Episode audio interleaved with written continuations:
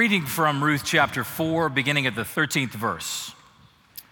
And Boaz took Ruth, and she became his wife. And he knew her, and the Lord gave her conception, and she gave birth to a son.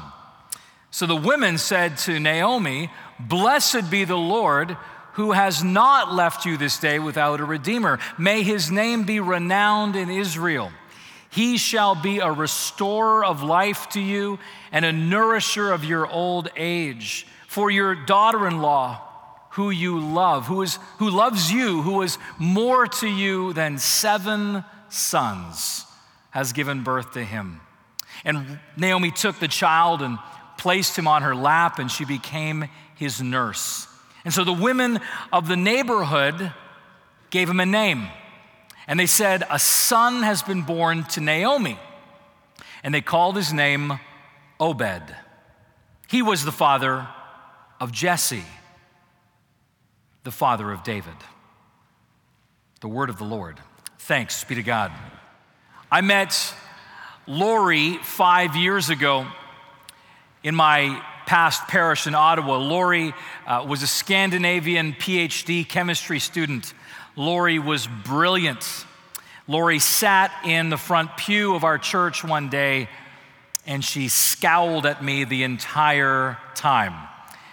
And she did that for a few weeks, and finally I said, Let's get a cup of coffee. And we went out, and she told me that she didn't believe a thing I was saying, was offended by most of it, and was pretty angry. Lori, as we sat there over coffee, and there was coffee after coffee after coffee visit over many months, Lori uh, would show just how angry, how pagan, how offended by the gospel she was. Just like I was once angry and pagan and so offended by the gospel. And so I, I, stuck it out with her. But after a few months of coffees, I didn't see a lot of shift. The questions were about the same. And so I finally said to Lori, I said, Lori, uh, why do you come to church? Why do you come to coffee? I wasn't trying to put her off, but just saying, I just would love to know from you, what is this doing for you? You come to church, you're coming to young adults, you're having coffee with the rector. And she said, Well, I feel welcomed here. You know, I told the story a couple weeks ago, right? This is the girl. You know, I feel welcomed here I mean, this kind of welcome kept her coming back, bringing her questions. The problem is, I lost track of Lori, as often happens, for a couple years. Just lost track. And you know what? Just two Sundays before my last Sunday in Ottawa, before I came here, Lori showed back up in church. And she said, Let's go for coffee. And you know what Lori told me about those couple years that she was away? Well, you'll have to hear it at the end of the sermon. Um, We've been walking through the book of Ruth this last four weeks. This is the last Sunday. Ruth is this amazing picture of the story of a Christian life. It's the Old Testament, and yet we find as we read through Scripture that Jesus is found everywhere. The entire Bible, beginning to end, is one big story of Jesus. And the book of Ruth is a wonderful example, an allegory, kind of a symbolic illustration of what it's like for a person to meet their Redeemer, for a person to meet Jesus. We saw as we've gone through the book of Ruth, chapter one, that our journey to meet Jesus begins in Moab. It begins in a bad place, it begins in a place of brokenness, sin real corruption, real brokenness, real pain.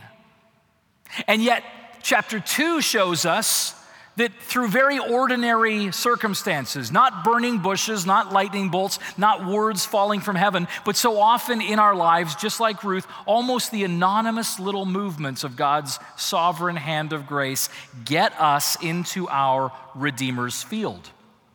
Ruth meets Boaz her redeemer, her Goel, as it says in Hebrew, her appointed human rescuer.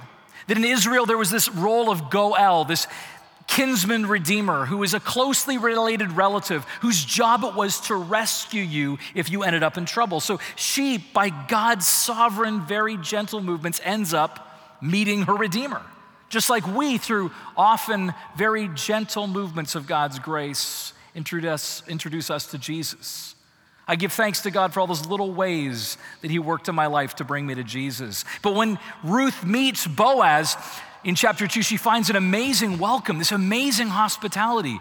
Boaz shows her a kind of love, a kind of welcome, a kind of provision that is unexpected. I mean, she's a foreigner, she's a Moabite, she's, she's not from here, she's got no claim on Boaz, she's unworthy. She hasn't earned any of this, and yet he showers her with this welcome, this hospitality. And in chapter three, because she's gotten to know her Redeemer in this amazing, gracious welcome, this gracious, radical hospitality, Ruth asks Boaz to marry her. Spread your wings over me, she says, which is code for marry me. And as I said last week, that this is the picture of the Christian life, that eventually we get to the place we've met Jesus, but we have to make a decision. At some point along the way, we've come to know Jesus, we've sat under the gospel, we've heard about his radical love and hospitality, but we need to say yes to it. We need to say, Marry me. There was a parishioner who told me that on this week that on last Sunday, she got in the parking lot with her husband and he sat down in the car. He had a bit of a smile on his face and he said, Well, I guess we need to get divorced. She said, What? He said, Yeah, well, the rector told me I got to marry Jesus. I said, You're not quite following me. But we do, we need to make that decision. Now, here in chapter four, we find the end of the story and we see two amazing things happen here. Two amazing things happen. We see just how radical Jesus' hospitality is. If you think you've seen so far a radical welcome from Jesus in this story, you ain't seen nothing until chapter four.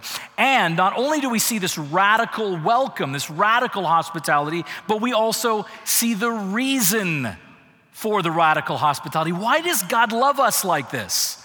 Why? Why does God reach out and show us such radical hospitality? So, as we open this up today, we will see how radical God's hospitality is, and we will see why. So let's dig in. How radical is God's hospitality? How radical is God's gracious welcome to us? Well, look at Boab, Boab, Boaz, and how he greets Ruth. Look at how he treats Ruth in chapter 4. As we look at Ruth and her great hospitality welcome from Boaz, we begin to see a picture of Jesus. Look at verse 1 of chapter 4. Ruth chapter 4 begins at the gates of the city. Now, Boaz had gone up to the gates and sat down there. Now, the reason he goes to the gates the gate is the center of the city. This is where buying and selling takes place. This is where contracts are signed. This is where the elders gather. If you want to do something publicly, you do it at the gate of the city. Verse 2 then says he's going to find some witnesses. Verse 2 says, He turned and took 10 men of the elders of the city and said, Sit down here. So they sat down. So you've got Boaz at the gate of the city and he's got elders gathered with him, witnesses. What's he doing? Well, the next few verses talk all about this weird sandal ceremony with his other uh, redeemer. We'll talk about that in another sermon, another time. The point is that Boaz is just clearing away any obstacle to marrying Ruth. And then verse 9 comes, and we understand now why he's at the gates and why he's got the witnesses. Verse 9 Boaz said, if I can find my place, I need to get glasses, and I'm so arrogant I won't wear them. You are witnesses this day. That's not what Boaz said, by the way. That's what I was, um, sorry to confuse you there. That's not in the scriptures. Boaz said, You are witnesses this day that I have bought from the hand of Naomi all that belonged to Elimelech, this is her dead husband, and that belonged to Chilion and Mahlon, her dead sons also, Ruth the Moabite, the widow of Mahlon, I have bought to be my wife. See, the reason Boaz has gathered at the gate, and the reason that Boaz has gathered witnesses, is that as he comes to marry Ruth, he makes it public. He takes the whole thing public. And this is why we do the same thing with our marriages. right? We don't just grab a priest. Oh, I get that joke all the time. I'm on an airplane and there's newlyweds and they find out I'm a priest. And if they don't, you know, turn, totally turn off the conversation and like move their body language away from me once they find out I'm a priest, sometimes they'll say, oh, well, hey, we could just get married right now, right? I'm always like, sort of. But they actually can't without a witness. In our marriages, you actually need witnesses. You need to do this in the place, in the, in the face of other people. The witnesses are required because it's public, it's binding. See what Boaz is doing at the gate, this place of commerce, with the witnesses as he declares that he's purchasing Ruth to marry her, is he's declaring that his marriage to her is a covenant, it's a contract, it's binding. You see, he's making this hospitality that he's offering Ruth permanent. See, back in chapter two, when she met Boaz, she said, Wow, this guy's amazing. I mean, he's so hospitable. He's, you know, fed me and protected me and done all these things. And she says in verse 10 of chapter 2, she says, Why have I found favor in your eyes that you should take notice of me since I am a foreigner? I mean, she's amazed by this. But in this moment at the gate, what he's saying is this radical welcome I've given you, that you don't deserve, that you don't haven't earned, but that I give to you freely, this radical welcome is not temporary, it's not conditional. Here at the gate, with all the witnesses watching, this hospitality I've offered you is forever. This hospitality I'm offering you is a contract that's binding forever. I mean, what he's really saying in this moment at the gate is Ruth, my welcome to you, my hospitality to you, my love for you is forever.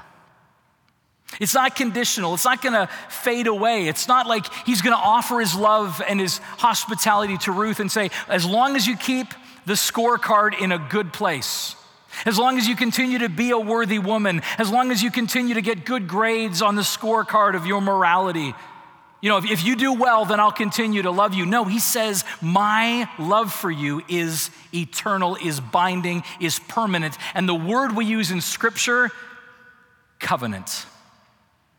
This is a contract, a binding contract I'm making with you. I mean, do you see how much greater this hospitality is? It's not fleeting. It's not based on what she does or what she's earned, but rather it is guaranteed and forever and always hers as a covenant. Next week, we're going to start a series looking at the life of Abraham as we go through Lent. And we're going to talk all about biblical covenants there. But for now, what Ruth is being told is he's saying, Ruth, my welcome to you, my love for you is not, hear this, is not circumstantial. My love for you is covenantal. My love for you remains. This is a binding agreement, and the witnesses are here, and it's done at the, at, right at the, at the city gates as a public declaration. And so it is with our relationship with Jesus. You see, what God has done in Jesus is He has offered us a hospitality, a welcome. Come to me, all you who labor and are heavy laden, and I will give you rest. Jesus says. But not only does he welcome this, these broken people, I mean, isn't it true that you and I are all Moabites? That none of us have any rights to come to God? You know, scripture says that before we are in Christ, we're enemies of God. There, there's nothing that we've deserved from God except wrath and condemnation. And yet Jesus has offered us this amazing welcome. Come to me. Let me love on you, to use a southern term. But Jesus goes further to make it permanent. He makes his love for us, his welcome, a covenant. And we see this key word that's used in the book of Ruth. It's this great Hebrew word. You got to kind of get it out of your throat. It's a guttural chesed. Chesed. It's three times chapter one, chapter two, chapter three. Chesed. It means steadfast love. That I think if you want to know the character of God's love, it's chesed love. It's steadfast, it's covenantal, it's guaranteed, it's binding. I mean, the point is that, friends, you and I, we are not chesed, we are not steadfast, but God is. You see, his love for us is not based on our ability to continue to be good enough people, but rather his love for us remains. He comes and says, I will make a public declaration that tells the whole world that if you are in Christ, you are forever under my chesed love, my covenantal, steadfast love. You know Lamentations? Lamentations 3, that phrase that some of you might have on a fridge magnet about steadfast love. You know, this, this language of God's steadfast love. That, by the way, Lamentations tells us that that, that doesn't mean you're going to get a Rolls Royce and, you know, health and wealth and, uh, you know, all this stuff, because there's real pain in our lives. And yet God's love is steadfast even through the pain. Listen to Lamentations. Remember my affliction and my wanderings. This part probably isn't on your fridge magnet. Remember my affliction and my wanderings the wormwood and the gall. I mean, this is just like the most terrible, bitter pain. My soul continually remembers it and is bowed down within me. But this I call to mind, and therefore I have hope. This I call to mind, and therefore have hope. In the midst of my pain, this is what I remember. I remember the character of your love, the steadfast love of the Lord never ceases. His mercies never come to an end. They are new every morning. New every morning. Great is thy faithfulness, O Lord. Great is thy faithfulness. That is chesed. That is the character of Jesus' love for us. It does not waver, it is not conditional, it is not circumstantial. It's a covenant and it remains. And of course, Jesus did this publicly, just like Boaz. A gate was involved. He went through the gate in this case, walking through that gate in Jerusalem carrying his own cross, and went up a hill. In the eyes, in the view of the city gate of Jerusalem, Jesus crucified as a public testimony before so many witnesses that says, Here my blood is poured out for all who would come to me. Jesus says, And I, when I am lifted up, I will draw all people to myself. This is the picture of the public declaration that Jesus made over our lives. You, if you are in me, you are mine forever, steadfast. I mean, you see what this means? I mean, I know I keep saying this, but I mean, do you see what this means? God's welcome to us, God's hospitality is not based on our goodness. It's not based on our circumstances. It's based on His Hesed. It's based on His covenant, His steadfast love for us. And that's why the church provides these covenantal moments in our life together. We have moments where we enter into that covenant. It's called baptism. We say, Yes, I want to marry Jesus. And so I get baptized, and the whole set of promises of the covenant comes onto my life. And then we later on have a confirmation where we stand before the bishop, and again we're entering into that covenant, we're renewing that covenant. We, if we've been confirmed, can be reaffirmed or we can be received. There's all these opportunities for us to enter again into this covenant and be reminded of the nature of his love for us. It is that radical, it is not fading away. You know, Martin Luther, this year, we're celebrating 500 years since Martin Luther nailed his 95 Theses on the door of Wittenberg Cathedral.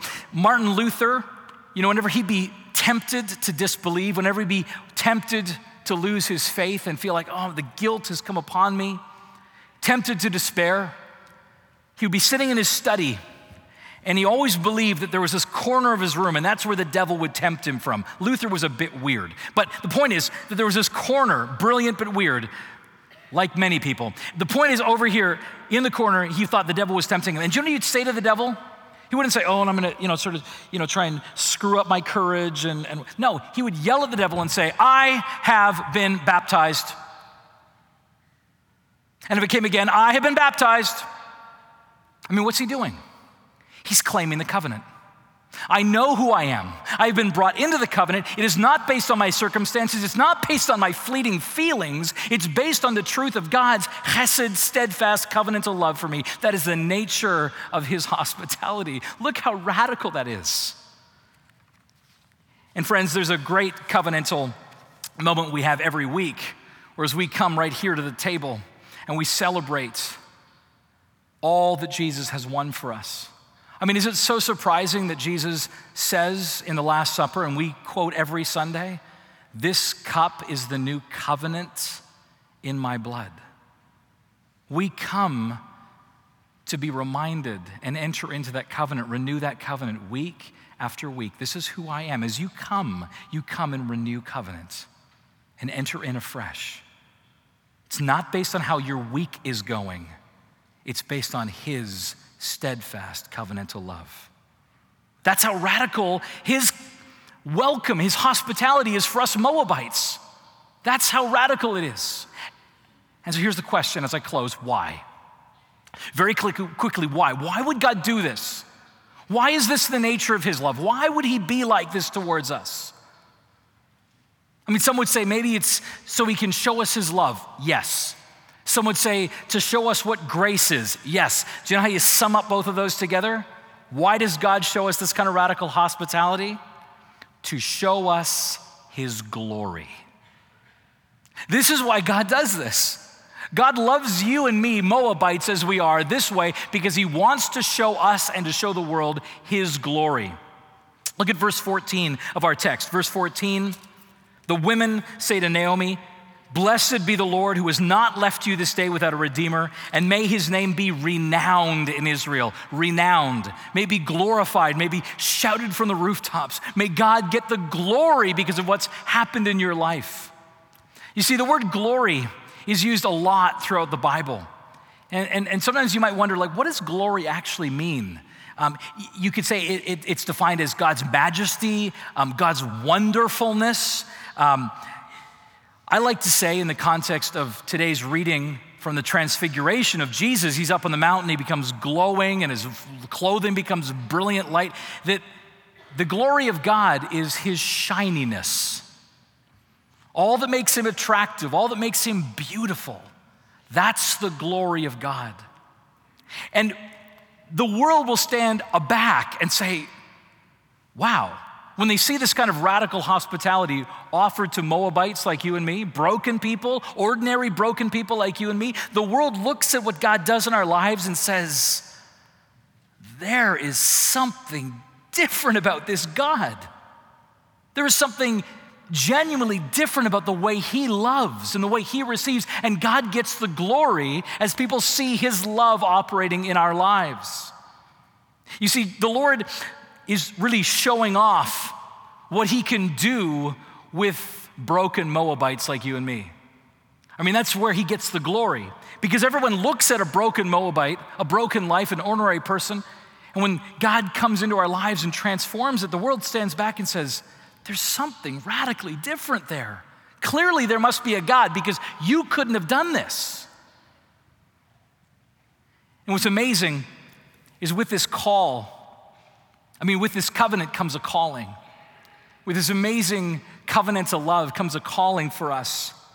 I mean, you can describe the call of God we have in so many different ways. For today's purposes, let me define the call of God this way to be agents of His glory in this world to be reflections of His glory, to be living pictures of His glory, to be a display people, people on display to the world to say, look and see the glory of God operating in this broken sinner's life. You see, in verse 17, we see an amazing call that gets lived out through Ruth, this Moabite widow, this broken woman who has received such amazing covenantal love. We read that a son has been born, and they named him Obed. And we think, oh, Obed, yeah, I know that name somewhere in Scripture. And then it says, he was the father of Jesse. And we, oh, so, yeah, Jesse. Now that one sounds really familiar. Jesse, Jesse, Jesse. Who's he? The father of David. David. King David. The greatest king in all of Israel. Ruth is his great grandmother. God takes this broken, ordinary Moabite widow who has no reason to believe she's got any standing before God. He uses her with his covenantal grace to bring about the greatest king in Israel's history. And it gets even better than that because it's not really about David, is it? It's about David's line. Who ultimately comes from David? Who is in the Davidic line? Who ultimately ends up coming from this Moabite redeemed woman? Jesus. You see, the story of Ruth doesn't end in chapter four. The story of Ruth actually pops up again in Matthew chapter one. I don't know about you, you start your new Bible reading plans. Okay, it's Lent. I need to get really serious about my Bible reading. And you start with Matthew chapter 1 and you bump into this genealogy, and you're like, that was a bad idea. But the genealogy is amazing. Because in that genealogy, in verse 5, we read this Matthew chapter 1, verse 5 Boaz, the father of Obed by Ruth and Obed the father of Jesse, and Jesse the father David, the king, and it goes all the way down to Joseph, the husband of Mary, of whom Jesus was born, who is Messiah. I mean, the amazing story here is that God continues to show off what he can do with a broken life redeemed by his covenant love. There's actually a couple other women's names. There's only four women's names aside from Mary's name that show up in this Matthew 1 genealogy. One, uh, one Advent, I'll be preaching on the four mothers of Jesus, and we'll go through this in detail. But here's the four women quickly. Here's testing your biblical knowledge Tamar is listed, Rahab is listed, Ruth is listed, and the wife of Uriah is listed, Bathsheba. I mean, as you look through that history of Tamar and Rahab and Ruth and Bathsheba, you can't help but say, pretty broken lives, pretty broken people. And somehow God chooses them to bring about the Messiah in his world. Of course he does. Because then the world stands back and says, there was no way they did this on their own. This is all the power of God working in their lives. Therefore, God gets the glory. This is why God brings about such amazing radical love for us so that he gets the glory. You know, I, I love the quote by St. Irenaeus, Irenaeus, a second century bishop. He says, The glory of God is man fully alive. In other words, when, when, when people, broken as we are, actually become alive, that God gets the glory. As, as, as Ken and Jack, our speaker at this weekend retreat, uh, quoted, um, which I've heard before, and some of you might have heard before, you know, Jesus did not come to make bad people good. Jesus did not come to make bad people good. He came to make dead people alive. The glory of God is man fully alive. God gets the glory. Just how radical is God's hospitality and what is the reason he gives it? It's this radical it's covenant, it lasts, it remains. He is steadfast, even if we are not. That's the radical welcome of Jesus. And he does it so that our lives can reflect that love, so that our lives can be a living breathing symbol and image to the world that says there must be a God working in that person's life. And therefore, God gets the glory. I met Lori five years ago, this Scandinavian PhD chemistry student, brilliant, so brilliant, angry, so angry, pagan, so pagan, and so many coffee dates together, back and forth chatting. And I lost track of her until two Sundays before I left Ottawa. And there she was sitting in the pew again. And she said, We should have coffee. I said, Yeah. And we sat down in the same Starbucks we'd always sat in, same seats. And she said in her lovely Scandinavian accent, I am a Christian, yeah? And I thought it was a question at first. And then she said it again, and I realized it wasn't a question. I am a Christian. I am His. And I said, okay, wow, glory. Angry, pagan, Christian.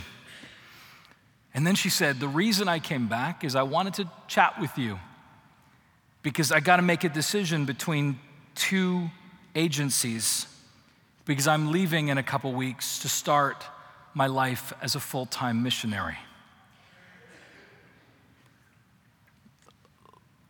Angry, pagan,